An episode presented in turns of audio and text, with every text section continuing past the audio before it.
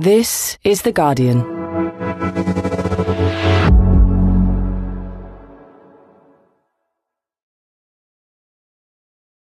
Hello, this is Politics Weekly UK, and I'm your new host, John Harris. I'm a political columnist for The Guardian.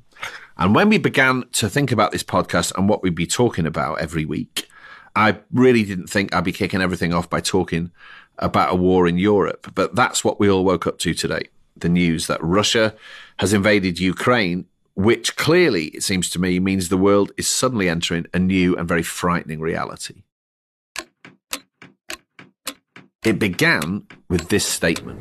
Ее цель – защита людей, которые на протяжении восьми лет подвергаются издевательствам, геноциду со стороны киевского режима. Followed by explosions in cities across Ukraine.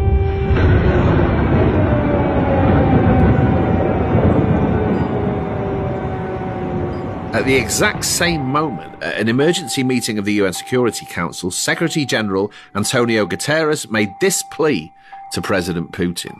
If indeed an operation is being prepared, I have only one thing to say President Putin, stop your troops from attacking the Ukraine. But it was too late. Putin's invasion had already begun. Boris Johnson responded in a somber tone. Our mission is clear diplomatically, politically, economically, and eventually militarily. This hideous and barbaric venture of Vladimir Putin must end in failure. I'm John Harris, and you're listening to Politics Weekly UK for The Guardian. Joining me today are Dan Sabbagh, The Guardian's defence and security editor, who's in Westminster, and The Guardian columnist Zoe Williams. Hello to you both. Hi. Hello. Hi, hi. Now, we're recording this at, at 2 pm on Thursday afternoon. Boris Johnson has made a televised statement outlining the UK response to the Russian invasion of Ukraine. And he's going to make a statement to the House of Commons later, giving further detail on a new package of sanctions. Clearly, it's a momentous day, and most of us, I think, are still trying to make sense of it. Just to start, I wanted to ask you both um, where were you when you got news of what had happened, and what was the first thing that you read, Zoe?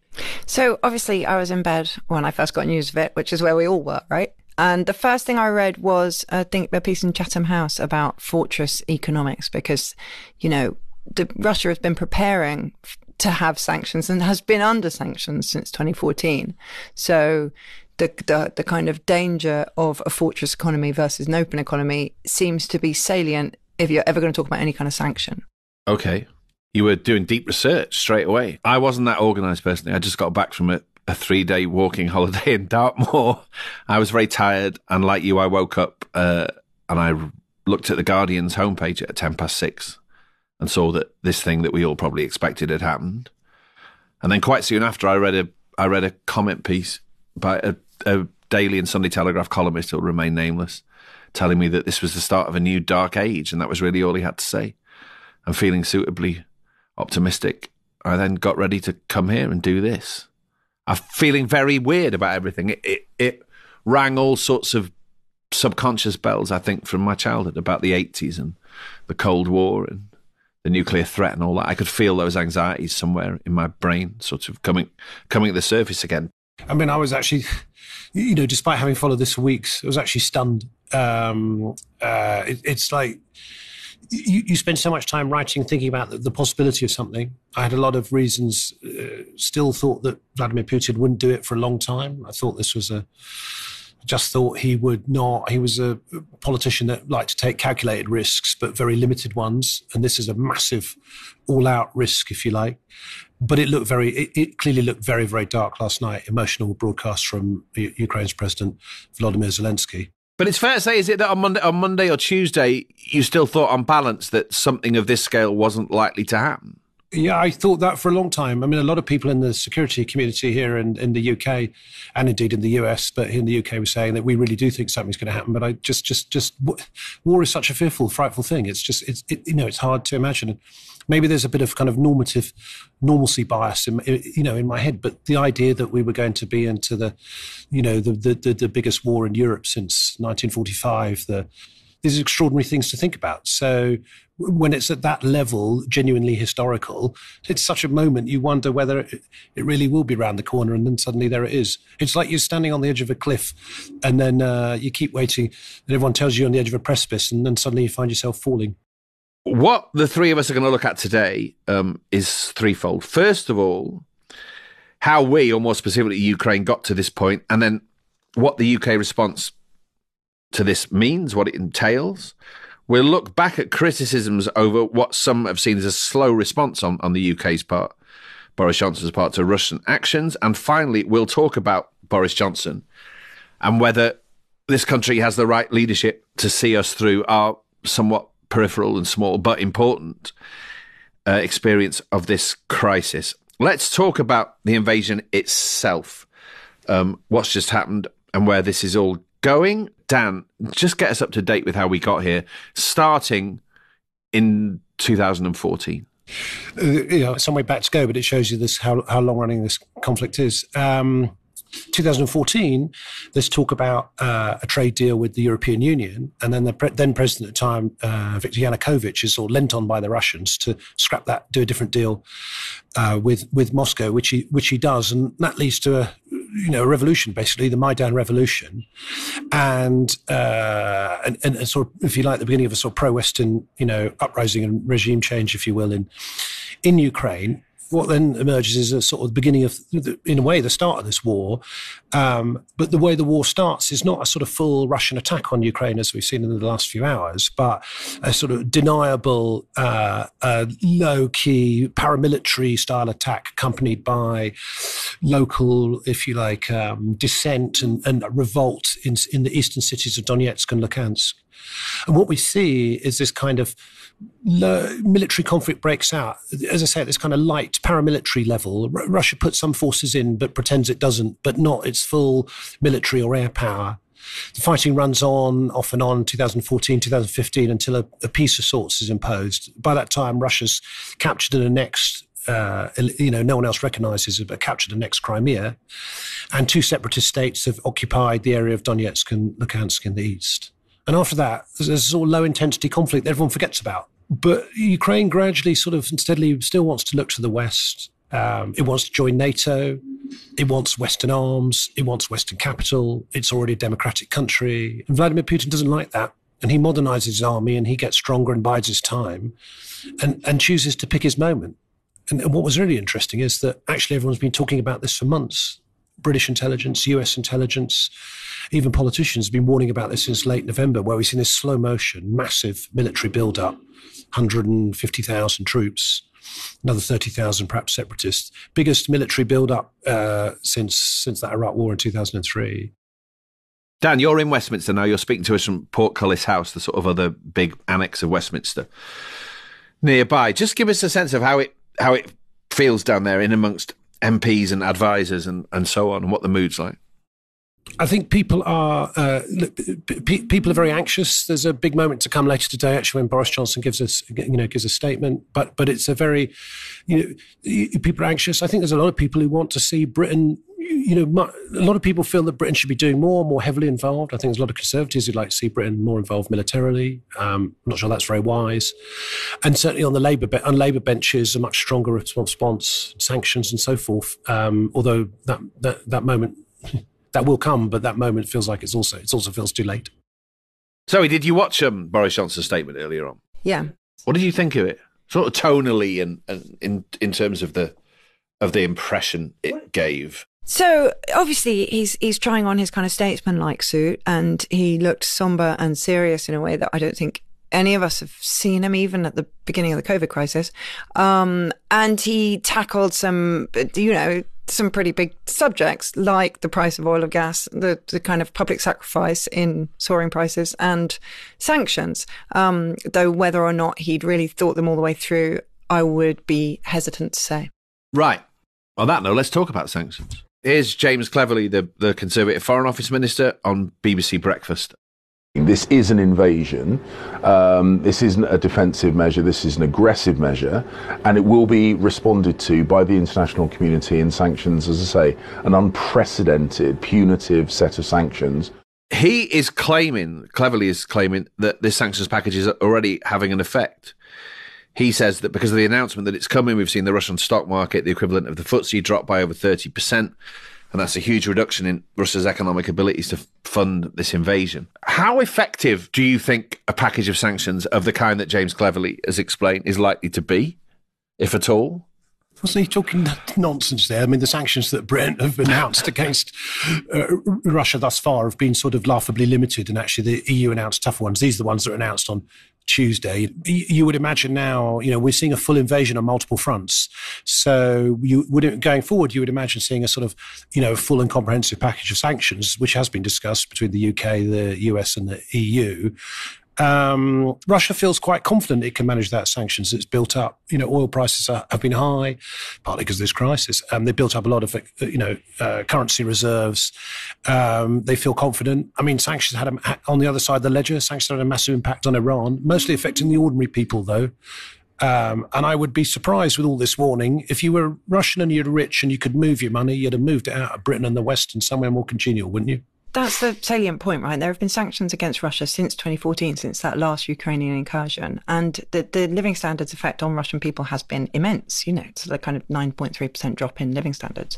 But the there has also been a huge build-up of capability. This is a period of eight years. So you're talking about massive agricultural self-sufficiency, massive energy self-sufficiency, and massive military self-sufficiency. I get that, Dan. I get if you were smart and you're an oligarch, you would have moved your money already.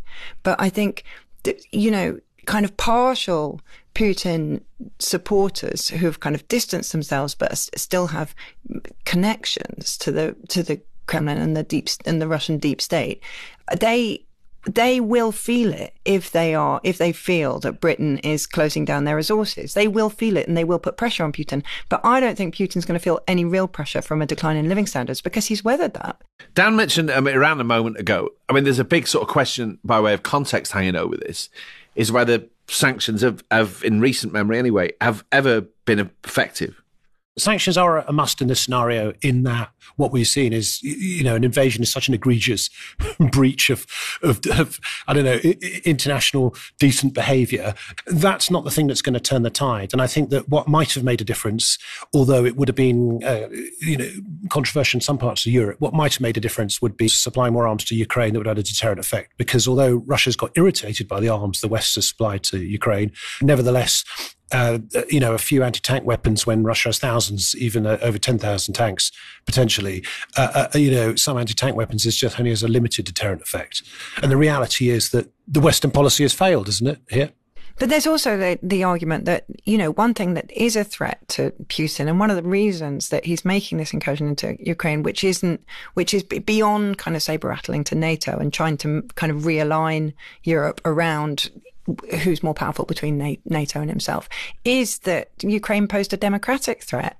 And it and it kind of enlivened democratic movements within Russia. And the single biggest threat to his rule really is a, a sort of revolutionary energy from his own people. I think the pincer movement of his oligarch friends turning on him and there seeming to be real ferment in the in the you know Russian grassroots is actually high risk for him.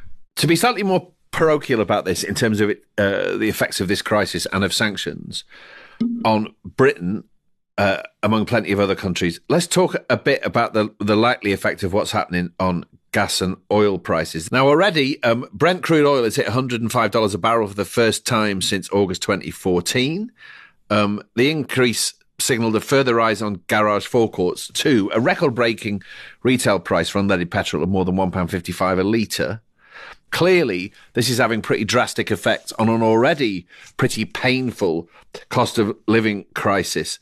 Um, Tom Tugendhat, the, the Tory MP, said this morning that the conflict would affect the cost of living for people living in the UK in pretty direct terms, and he widened this beyond energy into the question of food prices. He said that 10% of the world's wheat is grown in Ukraine, and the idea that this year is going to be a good crop, I'm afraid, is for the birds. This is absolutely one of those moments when we're going to see the cost of living crisis driven by war, and therefore, I start to wonder about what what would be the likely popular reaction to this. I read someone this morning comparing what may be about to happen to the energy crunch of the 1970s. Now, we all know what happened after that, the OPEC oil shock of 1973 specifically. That had huge political effects, which are arguably still playing out.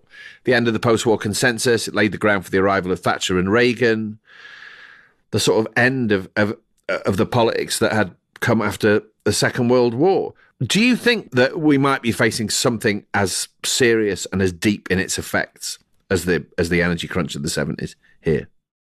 First of all, you know, you say they lay the ground for Thatcher and Reagan. They laid the ground for people accepting anything so long as it was different. But it didn't lay the ground for Thatcher and Reagan as a worldview, uh, just as kind of novel. No, no, but there was a, there was a huge yeah, it was a, it was a massive, it was a seismic political shift. and social disruption. It was a seismic political and social disruption. But I mean, the, the notion that it would just necessarily turn people into kind of free market No, fundamentalists, I think, is wrong. Who knows? Secondly, of course, No, I didn't the mean that. I just meant that Thatcher and Reagan was a big change, but- and that's and that's what but caused it. secondly, part of Putin's um, rationale and motivation is that fossil fuels are obviously on the way out. Right? They might not be tomorrow. It might not be in ten years' time, but they are. As it's the stated objective is to move away from them. So there is. It, I don't think it is the same kind of catastrophe in terms of energy prices and energy usage. I think it will accelerate.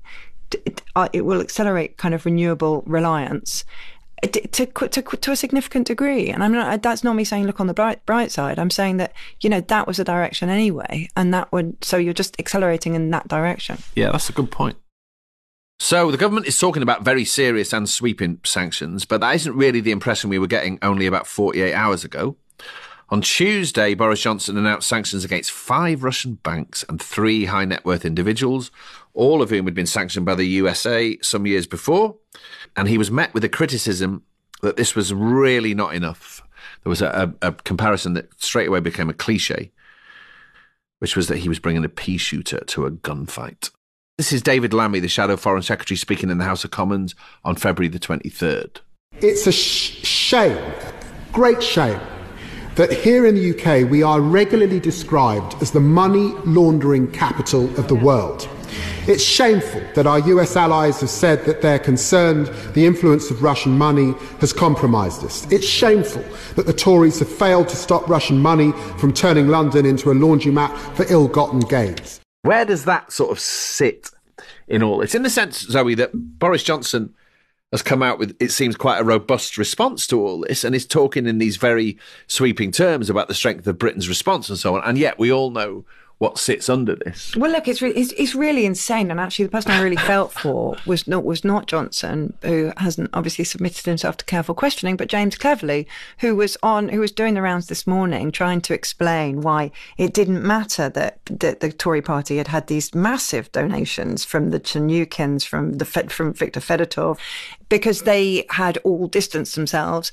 You know, the the the Chernukhins are British citizens; they haven't lived in Russia since 2004, but. Cleverly's response is so they can't be anything to do with Vladimir Putin. So actually, them giving us money is proof that we're sort of anti Putin agents because otherwise these Russian dissidents wouldn't want to give us money. Now, this is fanciful. It's ridiculous. And it's going to just keep on. In a, in a sense, you can only deal with what you've got. You can't go back in time and say the Tory party should never have taken that money. And you can't go back in time even four months and say the Tories should have accepted that they took that money, but still led a more trenchant response. You know, they, they, they are in the bind that they've made for themselves. And it's very difficult to see how they get out of that. What, uh, Dan, what's your interpretation of the extent to which those donations from wealthy, uh, albeit UK citizens, Russian individuals to the Conservative Party play out in politics? Do you think there's any sense in which you one can see that clearly? I think there's two the, the two ways to look at this. I think you know, does a donation no, normally lead directly to policy favour? Uh, well, rarely it does, or sometimes one you know, a good journalist could spot one, but that, that's not how, how these things work. What, what donations do, in a way, the Tory party is a metaphor for all of Britain here in its ranks of professional services for the City of London, for lawyers and all the rest of it, which is that it, it, it, cre- it kind of creates a sort of soft power, it's a sort of normalization of the kind of Russian involvement in the sort of Brit- British political sphere. So, you know, you have people who've come often from Russia or former Soviet Union. Perhaps that's where they make, that's often where they make their money, but, the, you know, they're naturalized here, they, say they're distant from the regime and they start donating to political, to the, to the Tory party, become part of the establishment, part of the furniture furniture, part of the warp and weft, and that, you know that, that, that that's okay. You know, and suddenly it's like so that that allow, projects a benign view more broadly of Russia. A Britain that is was relaxed about Russia is a Britain that allowed was one of the countries that allowed Vladimir Putin to think I can get away with things, including, I'm afraid to say, invading Ukraine. Because it leads on to a question I wanted to ask, which was about why Britain and British politicians specifically allowed this to happen. It feels like it was a result of a mixture, I suppose, of, of, of a worship of the city, the idea yeah. that any money is good money, but also perhaps the absence of watchfulness on the part of conservative politicians about this, the sort of lack of interest or of alarm in how much Russian money was coming into their party. It seemed to me said something about the the sort of decline in how much people are prepared to defend liberal values. Yeah, well, I said and to sort of enforce them and live them out and say we're not, we don't want this money, but also because this you... compromises what Britain is meant to be. The thing is, I think it's is interesting, right? Because there is a as we've kind of established, there there is a long and proud history of British politicians just taking any money they can get from wherever they can get it, and and, and, and kind of thinking, well, you know, as long as it can, as long as I can tick the boxes, this is going to work. What's weird about about the kind of Russian influence on British politics is that it's not just the kind of big two million big two million pound donations from single couples to the Conservative Party, and it's not just very lavish spending at Conservative Party auctions so you can play tennis with Boris Johnson. It's it's at a constituency level, MPs are getting five or six grand for their offices. Really peculiar that that that that has become acceptable, and I think that's become a really drip drip drip effect. I think that's the kind of soft power t- suddenly showing itself. I think what's interesting is there are no shortage of critics in the Conservative Party. You know, you've got um, you know Tom, you know Tom Tugendhat, for example, chair of the Foreign Affairs Committee. You know, very you know Foreign Affairs Committee, multiple reports. One called Moscow Gold. I think you get the idea. But again, you know, very critical about this. Bob Seely, another member of the committee, uh, uh, Conservative MP, very anxious about this. But these are the people who are on the fringe, you know, on, on on the you know serious parliamentarians, but nevertheless on the fringes of the Tory establishment. I suspect there was a desperation. You know, we just need the money, and we're not too bothered about where it where it came from. And I think that's been a reality of political parties funding. It's always been, it, there's always been scandals and it's always been an Achilles heel of the political system in this country, um, not just around Russia. There's one last but quite sizable question on this score, which is just about whether we can imagine the sort of clear out of Russian money from London specifically, but also from the Conservative Party. Is it even a realistic prospect, Dan?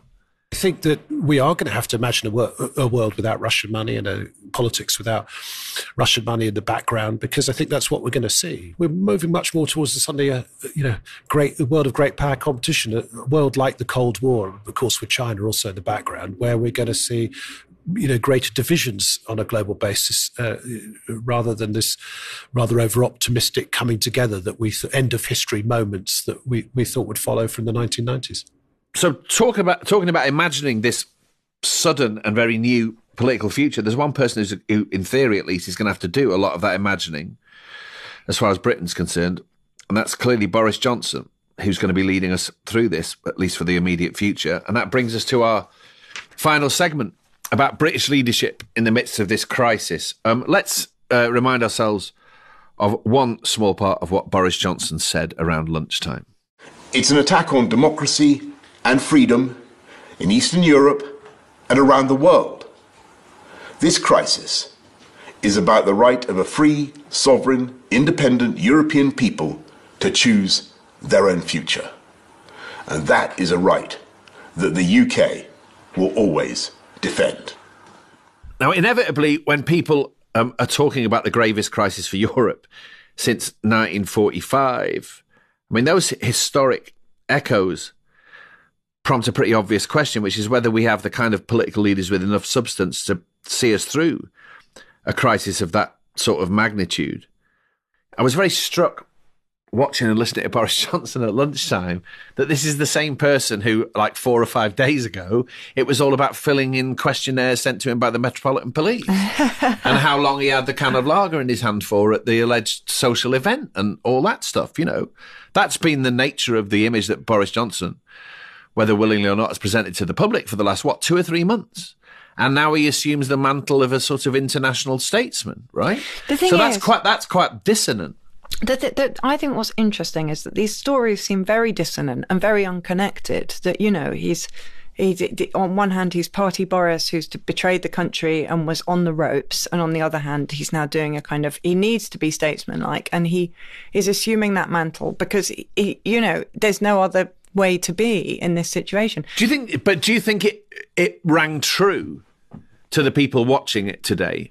I just wonder sometimes. You know, it's in the nature of my job that I sort of get immersed in Partygate, and I see Johnson for a long time exclusively through that prism, and so then up he pops talking about Ukraine, and a large part of me can't take that seriously. But I wonder whether the general public feels like that, or do they see someone giving a reasonable account of the British response, well put, credible historical comparisons, and he's given a reasonable account of Are you asking whether this has cut through?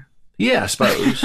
but also, also whether people take him more seriously than Guardian journalists who inevitably have a somewhat malign view of him would be inclined to do. What do you think, Dan? I, I- I think Boris Johnson could do the rhetoric fine, even quite, you know, quite well. The question is whether it's sort of backed up by, you know, real political action. And I think the problem is he sort of seems to sort of consistently struggle with the, you know, with the grubby business of government. You know, he struggled through, you know, struggled through COVID, lots and lots of, lots and lots of decision missteps.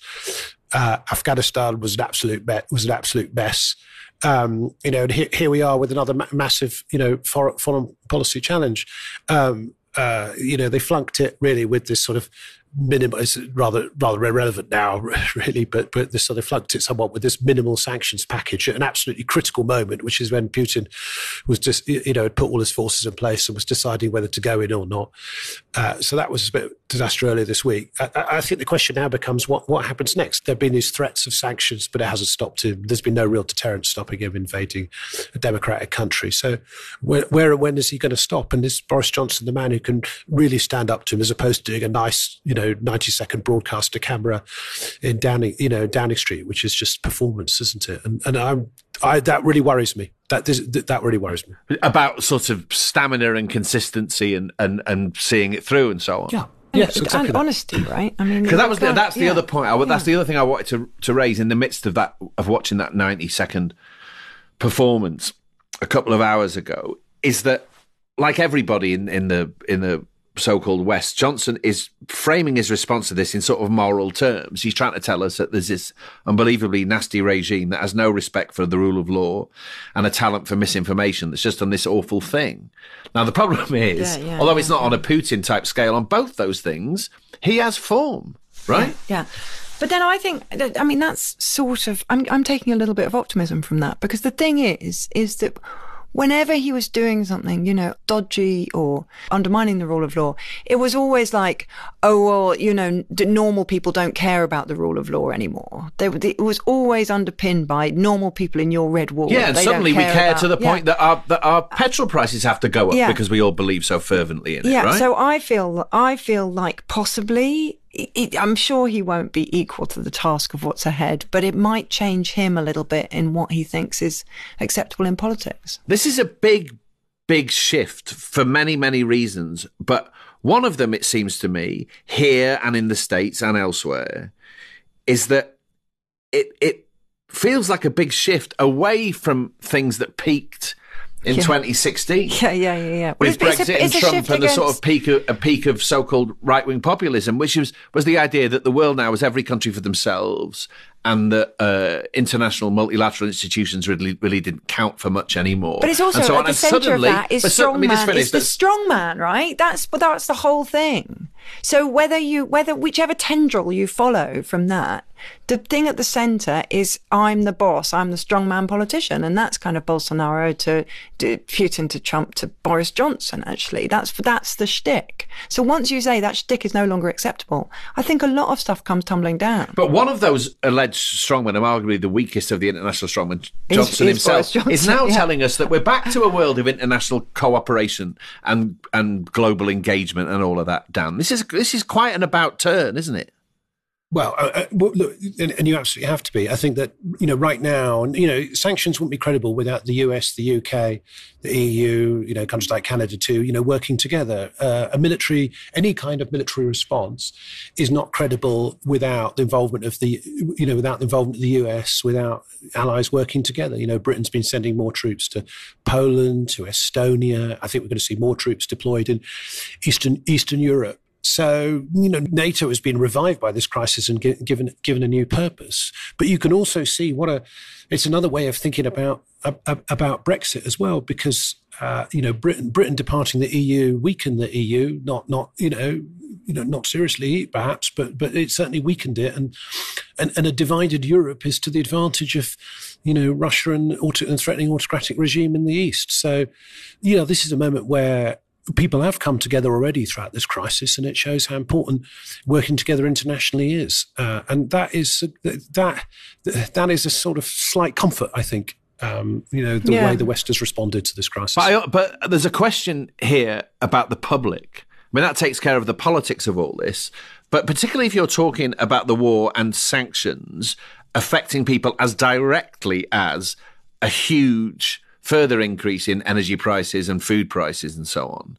And then suddenly the government is talking in very different terms from the way that it's been talking for the last three or four years about a crisis in a country a long way from here and the necessity of international cooperation and agreement and so on, whether the public will sort of understand that and be accepting of it. Accepting of the The the need for us to make sacrifices in the in the cause of an of of solving the problems of Ukraine and a wider international crisis. I that's don't that's think- but not the, don't- that's but- not the world that Brexiteers told us we were going to be living well, in. A, I'm not sure that that's. I mean, however hard you try and frame it that way, there isn't.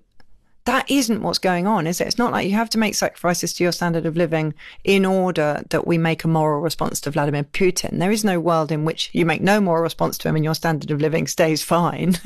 um, so I don't know if I don't know if that I don't know if that's going to make the difference. What I would worry about, I, I worry slightly from from the opposition point of view that we've had like it's it's it's six years now when we had we had four years.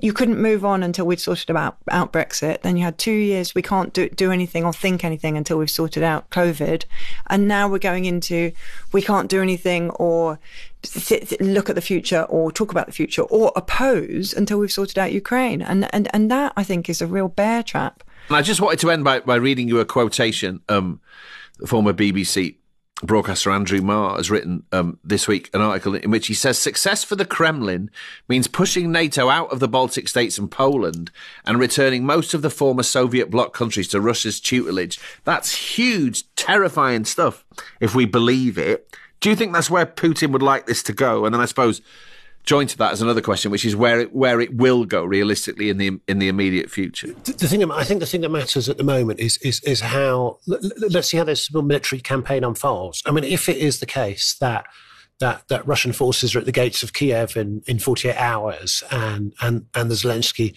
regime collapses, you know, fairly quickly, uh, uh, uh, then it might well be the case he suddenly feels, you know, Vladimir Putin feels emboldened that this was a great success. There has been some talk about whether you know Russia might go on and uh, attack Moldova uh, uh, as well. Well, again, you know, I would have been. I was very sceptical of you know a few days ago, but now I'm now now I'm not so sure. Moldova is not, of course, not part of NATO either.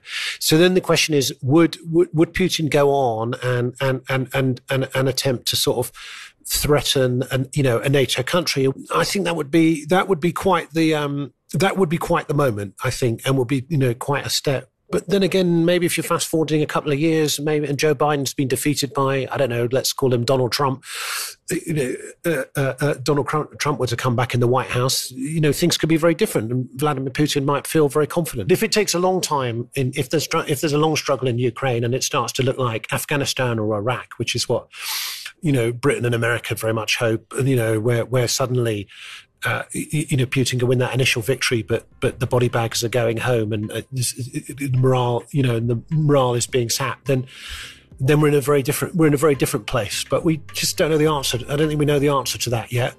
I think we'll get a clearer idea though fairly soon. Fairly soon, might be next week when we return on Thursday um, with Politics Weekly UK, and either things will have become even more confusing, or there might be that little bit more clarity. We shall see in the midst of this very nerve wracking, terrifying crisis. Thank you for joining me, Zoe and Dan. And I just want to end by saying if you want to follow coverage from our correspondents on the ground, please listen to our sister podcast Today in Focus on Friday.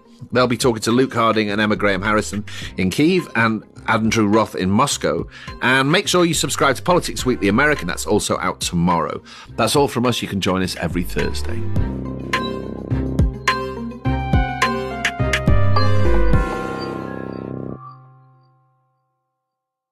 This is The Guardian.